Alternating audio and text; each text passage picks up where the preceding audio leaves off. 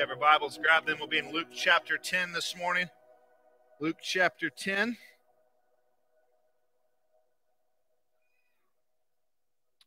You might remember singing these words as a kid or hearing your kid sing them. Kids, do you know this song? What a beautiful day in the neighborhood, a beautiful day for a neighbor.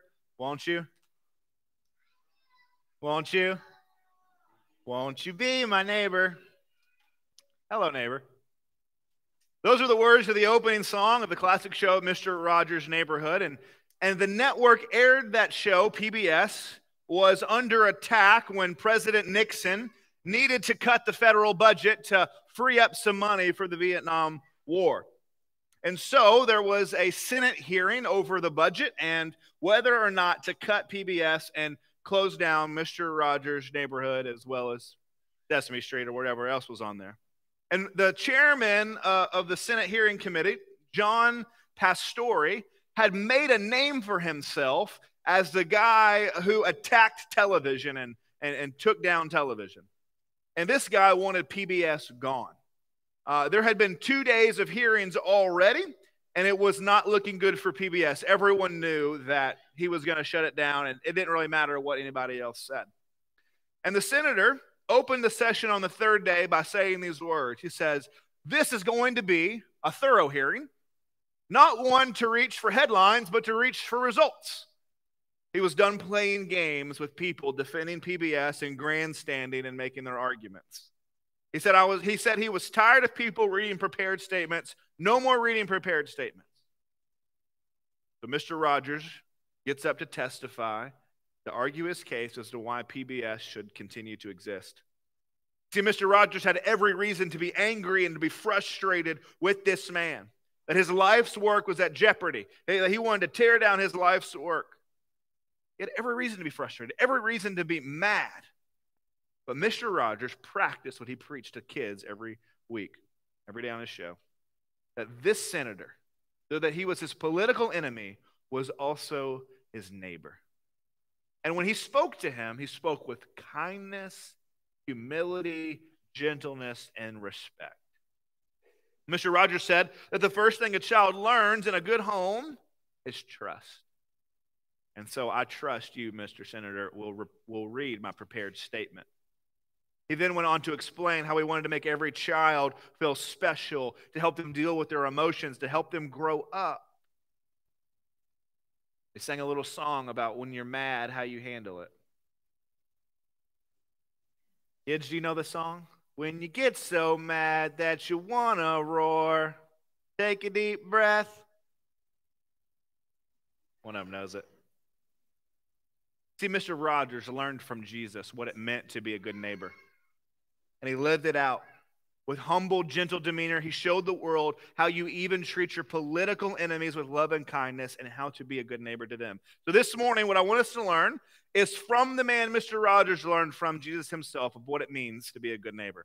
Luke chapter 10, starting in verse 25, the words of our God, written by the apostle Luke, inspired by the Holy Spirit, say these words And behold, a lawyer stood up to put him to the test, saying, Teacher, what shall I do to inherit eternal life?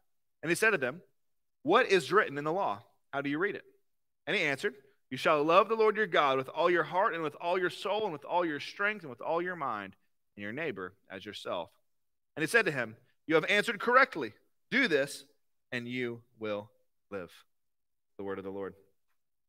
Have you ever been thinking through a really hard question in your life? You know, like, how old is the universe? Or why did God allow the Holocaust to happen? Or, um, uh, you, you know, like, why did God let this thing happen into my life? And you a place where you, you just can't come up with the answer. And you say, you know what? I just can't wait to get to heaven and ask Jesus this question. Well, the people who, uh, who were around when Jesus was walking the earth actually had the opportunity to ask the God of the universe question. They could get a sneak peek to what it'll be like for eternity. And they could have asked Jesus anything that they wanted. They could have asked about the secrets of the universe, but instead, what we often find is people asking questions that are selfish and really just looking to confirm what they already think they know. And this is exactly what happens in our story this morning. A lawyer comes to Jesus and asks Jesus a question. Now, a lawyer back then was somebody who knew all those laws in Leviticus that we skip over in our Bible reading plans. He was a guy who knew all those laws in Deuteronomy and Numbers, and he knew all the laws in the Bible, like the back of his hand. And he comes to Jesus and he asks this question What shall I do to inherit eternal life? What shall I do to inherit eternal life? Now, on the surface, that seems like a really good question, right? Like, how do I get to heaven? How do I get to heaven? But that's not what he asks. He doesn't ask, How do I receive eternal life? He asks, What shall I do to inherit eternal life? And so it already clues us into the reality that this man believes he can do something. This man believes that there's some action that he can perform, something that he can do to get eternal life. He wants a list of things that he's got to do that he knows if he does these, he'll get heaven. And, and I think that's sometimes true for us. Like, think about it. It's hard sometimes to trust that this God is going to just give us grace and mercy, and we're just fully trusting on Him. Versus if He gave us a list of rules, say like maybe like 10 things, you know, that we could do. And if we just did those 10 things, we would know we'd make it in. It would be so much easier. But we know what this lawyer doesn't know that there is no amount of doing that could ever get us entrance into heaven. And Jesus makes this point to him. And Jesus responds, as he often does, to his question with a question himself. He asked, Jesus asked the lawyer, What is written in the law? He's like, Dude, you want to know how to get to heaven? You're a lawyer. You tell me what the law says you must do.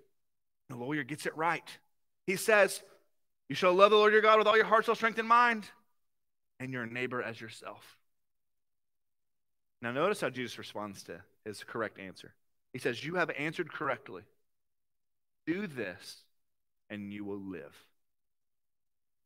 Jesus' words here are not encouraging words of, oh, you got the answer right, but rather they are words of condemnation. Do this and live is not congratulations, you got it right. It's good luck, buddy. They are words of condemnation. Jesus was right when he said, Do this and you will live. The only problem is that none of us could do it. This lawyer couldn't do it, he couldn't keep the commands. We could never love God with all of our heart, soul, strength, and mind, or others as ourselves so perfectly at every moment of every single day for our entire life. We struggle to go one day doing it well. And so, what Jesus is doing is trying to open his heart up and expose the pride in his heart that he thinks he can keep the law. And so that, so that maybe his heart would be softened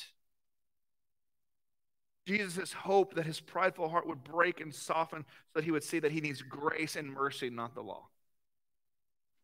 But instead, the lawyer, unsurprisingly, doubles down on his thoughts and asks a follow up question in verse 12. But he, desiring to justify himself, said to Jesus, And who is my neighbor? Who is my neighbor? As the lawyer was trying to justify himself, he wants to know who are the people that I'm supposed to love? Which group is it that I'm supposed to love as myself? Who is it that I'm supposed to be a good neighbor to? I want to make sure that I've got the, me and you are on the same page about the people I'm supposed to love so that I can know that I've loved them well and know that I'm good to go and I'm going to make it to heaven. Not only is it incredibly arrogant to think that you have loved a particular people well enough to make it to heaven, but it's incredibly arrogant for him to think that he doesn't need, even need to ask a follow up question about how he loves God. He just assumes, oh, yeah, I love God. We don't need to worry about that. I love God perfectly. Let me get on to the rest. In response to his question, who is neighbor, Jesus tells him this parable. Look at verse 30. A man was going down from Jerusalem to Jericho, and he fell among robbers, who stripped him and beat him and departed, leaving him half dead. Now, by chance, a priest was going down that road, and when he saw him, he passed by on the other side. So likewise, a Levite, when he came to the place and saw him, passed by on the other side. But a Samaritan, as he journeyed, came to where he was. When he saw him, he had compassion. He went to him and bound his wounds, pouring oil and wine. And he set him on his own animal, brought him to the inn, and took care of him. And the next day, he took out two denarii and gave them to the innkeeper, saying, Take care of him, and whatever more you spend, I will repay when I come back. Which of these three do you think proved to be a neighbor to the man who fell among the robbers? And he said, The one who showed him mercy. And Jesus said to him, You go and do likewise. You see, we learn about a man traveling on this dangerous route. It would have been like me saying, uh, you, you know, he went down a back alley in the worst part of New York City at midnight. We know it's not going to end well. And so this man on this route gets jumped, he gets beaten, he gets left for dead. But two religious men, this priest and this Levite, they walk by separately and they see our friend half dead on the side of the road, but yet both of them walk by and do nothing. They don't give him try to wake him up. They don't they don't pray for him. They don't try to get him to his feet. They just leave him there to die.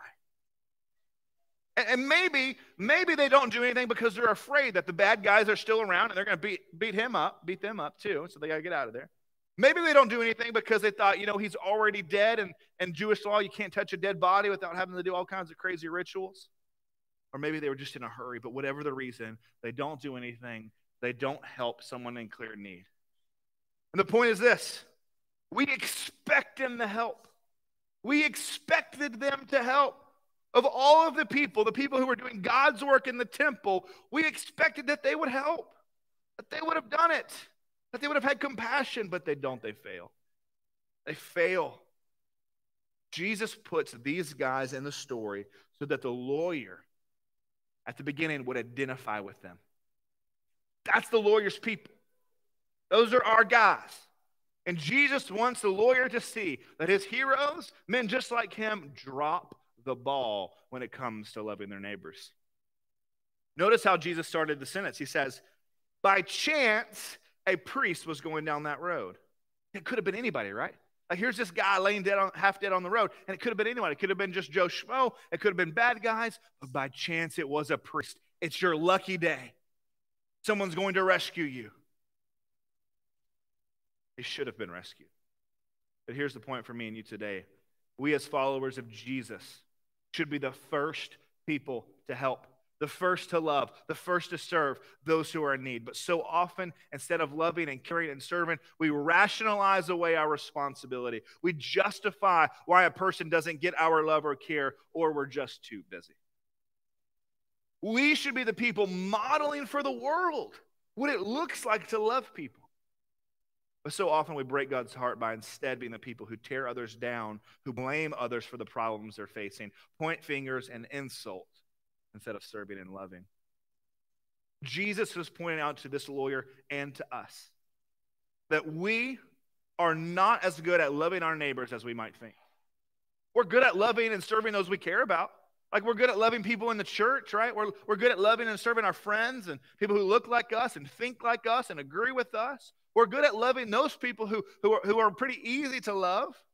But what about the guy that we've never met who's in need? What about the girl who doesn't look like us? What about the guy who is to blame for the problems he's facing? Are we going to be like the religious men who pass by and justify away our need to, our, that we don't need to help them? Are we in too big of a hurry? Or do we say, you know what, they shouldn't have been walking down that path anyway. They should have known better. They should have known you don't walk from Jerusalem to Jericho on that path. Of course he's going to get beat up. He, did, he deserves it. He should have known better. Is that our attitude? These priests were in the temple doing God's work, but they failed to do God's work when they were in the world. May it never be true of us, church, that we know the truth, that we know the right things, but when it comes time to act, we fail. You see, if keeping this one simple command was all that we had to do to make it to heaven, to just love others as ourselves, to be a good neighbor, then we are all in trouble. Every one of us. Because, like this lawyer, we all fail to love our neighbors as ourselves. Now, Jesus gets to the hero of our story. And this lawyer, Surprised that it wasn't the priest or the Levi, but now expecting, okay, here comes the hero. It'll be some good, devout Jewish boy. And I'll identify with him because I know I love my neighbors. And like this Jewish boy, I'll make it to heaven. Maybe he thinks that Jesus was just taking shots at the priests and that's why he made them the bad guys. But here, here, comes, here comes the good Jewish boy who's going to save the day. I'll, I know I'll be like him. That's not what Jesus does. Jesus takes the Jews' worst nightmare and makes him the hero. He makes the Jews' worst nightmare the hero of our story, a Samaritan. Samaritans were half breeds who intermarried with the Assyrians and began pagan worship and built their own temple to Yahweh. They were a mockery to all things Judaism, and the Jews hated them. They would walk on the other side of the road, they would spit at them, they wouldn't let them in their own temple. They despised them. The only thing I can think to make it comparable today was if I told you a story where the Christians were the bad guys and an Islamic terrorist was the hero. That's how this lawyer would have heard this story. Jesus takes the least likely person and makes him the hero. And the Samaritan finds our injured man, and he doesn't leave him there to die. He doesn't make excuses. He doesn't pass him by. He's not in too big of a hurry. He doesn't say, Well, you shouldn't have been here, you idiot. He doesn't do any of that. Instead, he binds his wounds, he carries him, he takes him to the end, he heals him, and he pays for the whole thing. He loves his neighbor. Remind me of, of a story about a guy named Gordon Ernest, who was an officer in the British Army. And he was imprisoned by the Japanese and was a prisoner of war and was tortured and starved and um, beat up and all these things. And he almost died if it wasn't for his other captors tending to his wounds and giving him aid. And after they escaped, they stumbled upon an airplane that had crashed and uh, these uh, Japanese soldiers were fighting for their life. And Gordon goes over to them and he begins to tend their wounds when one of his comrades says, What are you doing? That's the enemy. What are you doing? So Gordon tells him this parable. To which his friend, after hearing the parable of the Good Samaritan, responds by saying, But that's different. That's just in the Bible. These are the swine who've starved us and beaten us and murdered our friends. These are our enemies. Gordon responded, Who is my enemy? Isn't he my neighbor? My enemy is my neighbor. Jesus ends the parable with a question Which one of these men was a neighbor? The lawyer cannot bring himself to say the words the Samaritan. And so he simply says, the one who showed him mercy. You see, this is not what the lawyer wanted to hear. He wanted confirmation on who his neighbor was so he could feel good about himself. But Jesus doesn't answer his original question. The story of the Good Samaritan doesn't answer the question, Who is my neighbor? Because that wasn't the answer that this man needed to hear. Not who is my neighbor, but what does it mean to be a neighbor? That's the question Jesus was answering. Not who is my neighbor, what does it mean to be a neighbor? See, here's the answer a neighbor is not something we have, it's something we are. We don't just have neighbors, we are neighbors. It's not just a noun, it's a verb, it's action. You see, everyone is your neighbor. There's no exception. Everyone you come in contact with, everyone in the world is your neighbor. Not an interesting question. The answer is everyone. What is a good question is what does it look like to be neighborly? What does it mean to love others as yourself? Well, it looks like what, the what this Samaritan did. And see, Jesus exposes the Samaritan's heart because there are certainly people that this Samaritan loved. People who looked like him, agreed with him, Jewish people, but obviously he did not love Samaritans as he should. He was not neighborly to them. So he hadn't kept the law, he had broken the law. So let's ask ourselves this difficult question, church. The question that Jesus answers, not who is our neighbor, but how have we been at being neighbors? How have you been at being a neighbor? This is going to be difficult. This is going to be jarring. This is going to be hard. Right, this might step on your toes a little bit, but we need to hear it. So I want you to be honest and search yourself. 2020 has been a rough year. It has been rough. I mean, really, I saw on the news this week not only do we have murder hornets, but we have meth, meth gators. All right? Alligator on meth going crazy. What 2020 seems like it's been 10 years long. And it has brought out either the best in us or the worst in us. It is moments like these that show us whether or not we've been a good or bad neighbor, whether we've been good or bad at loving others as ourselves.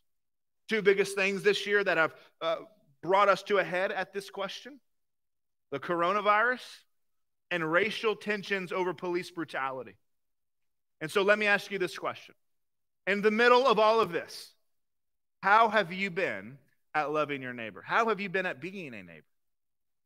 How have you been at loving and serving those around you? Have you joined in the fight and called names? Have you played the blame game? Have you joined in the political fighting and pointed your fingers and cast fault? Have you been part of the madness? Or have you been a neighbor? Have you been an agent for good? Have you loved and served and prayed for and cared for those you disagree with? The ones that you disagree with, the ones that you think are the problem, maybe they are the problem. Maybe the ones that you don't even understand where they're coming from or why they're doing what they're doing. Have you loved them as people created in the image of God? Have you served them? Have you prayed for them? Have you cared for them? Have you been a neighbor to them? Or have you been like the religious men who make up all excuses as to why they don't need your help or prayers or care? Well, they deserve what they're getting because look at the dumb decisions they've made. I don't have time for that. Or I disagree with them, so I'm not going to help them. So let me ask you some hard questions. Who are the people right now that you have the hardest time loving? In this crazy cultural moment, who are the people right now that you particularly have the hardest time loving? Who do you blame? Who are the people that you are most critical of? Who are the people that you are attacking in private conversations or on social media? And here's my question Are you being a good neighbor to them? Or are you being like the religious men who just ignore them and walk by? So here's my challenge to you. No matter where you fall on any issue right now, it doesn't matter what our, our thoughts are. The ma- what matters is how we've loved those we disagree with, loved our neighbors. And so here's my challenge to you those people you disagree with, the people you have a hard time loving, the, the EGRs, the extra grace required in your life, pray for them. Pray for their good. Pray that God would bless them. Pray for your political enemies, for the people that you disagree with on whatever issue that you are frustrated with, that you are angry about. And maybe you're right about all of it. Maybe you have the right opinion. That does not give us the right to not be good neighbors. Because it is our job to show the world what Jesus is like. Pray for them and watch your heart change toward them. You might still think they're wrong, but you can love them, serve them. See, from the very beginning, the lawyer asked the wrong question. He asked, What must I do to inherit eternal life? Wrong question. What must I do? Wrong question. What he should have asked Jesus, as a lawyer, I know the law better than anyone. I know what it requires of me. And I have failed to love God and others as I ought to. And so, how can I, a sinner like me, inherit eternal life? And Jesus would have said, That is a great question. Fear not, my child, for this is why I'm here to save those who cannot save themselves. I've come for the broken, for those who are lawbreakers, for those who struggle to love God, for those who struggle to love their neighbors. I've come for you. See, we are not the Good Samaritan in this story. We are not the hero. We are the guy who is half dead in the ditch, who needs a Samaritan to come rescue us, bind our wounds, carry us on his back, and pay the whole thing. And is that not what points to Jesus? Does the Good Samaritan not point us to exactly why Jesus has come? He has come and found us spiritually dead. He doesn't just pay some money, but he pays his own life. He puts our sins on his back and pays the price for us so that he might bring us home heal us. See, the Good Samaritan points us to our true rescuer. How can a sinner like me inherit eternal life? Not by loving my neighbor perfectly, because I'll fail. Not by looking to the law, but by looking to Christ, the one who loved God and others so much. He obeyed God when he sent him to the cross to die so that he could love and rescue us. Church, I know that it is hard to love people sometimes. I know it is hard to love those who are different than us, people who we disagree with, people who we think are foolish and making dumb decisions. It is hard to love those who we think are the problem, who we think are our enemies. But that is exactly what God is calling you to do. He's exact, those are exactly the people God is calling you to love. And the only way you can do it The only way you can love those people you disagree with and think are the problem is when you see that God did not come for those who were just his friends, but he came for his enemies. That Jesus Christ came into this world for his enemies, which included me and you, enemies of God. And he made us his friends. We were his enemies, we were against him, and yet he came to love us so much that it changed our hearts and we made, he made us his friends. It is not easy to love our enemies. It is not easy to love those that we think are the problem. But God loved us when it wasn't easy. He loved us when it cost him everything. And only when you know that will it change. Only when you see how far God had to come to love and serve you will it change you enough to be a type of good Samaritan who can love, serve, and care for those around you that you would have otherwise ignored or written off. Do you know what happened in the Senate hearing with Mr. Rogers? Everyone knew that PBS was going to be canceled, it was going to be taken off the air. That this senator was not going to change his mind. He was stubborn, he was set in. But when Mr. Rogers not only told the senator how he wanted to teach kids to be good neighbors, how he wanted to teach kids how to deal with their emotions, how he wanted he loved kids and he wanted to help kids. And not only when he told them those things, but when he spoke with the kindness and gentleness and humility to this man who was his neighbor. That he didn't yell at him, he didn't grandstand, he didn't make a big political scene, but with humility, he spoke with gentleness to this senator. Do you know what the senator did? The camera turns to him. And all the gruff and rude attitude melted away from his face, and he said, I just love it. I think it's wonderful. And I think you just got your $20 million. You see, when we treat people like neighbors, when we love well, you will often find that not only is your heart changed toward them, but their hearts will be changed as well. That's what it means to be a neighbor. That even when you disagree, even when you want to hate, even when you want to chew them out, even when you don't understand, they're your neighbor. Love them, serve them, are kind. God, this is a difficult season in our life right now. But would you remind us that it is our job to show the world what you are like? That it is our job to show the world your love. That you loved us when we were enemies, and now even our enemies, political or otherwise, we can love them, speak kindly, and speak well of them. To show the world what you are like. Too often, the world only knows Christians by what they're against. Too often, the world only knows Christians by what we rail and are mad about and what we're boycotting this year. But God, let the world know us for our love. Let the world know us for our compassion and mercy to even those we think are way wrong on whatever issue. Let us not walk by them. Let us not make excuses as to why they don't need our love or support or care. Help us to pray, God, would you bless them? Uh, that may be a difficult prayer for some of us to pray for some people, but God, would you give us the courage and the strength to pray that you would bless those people that we think are the problem? Change our hearts, would you change theirs? For your sake, would you let the world see that you are a loving, compassionate God? God, use us to show the world. In Christ's we pray. All those people said,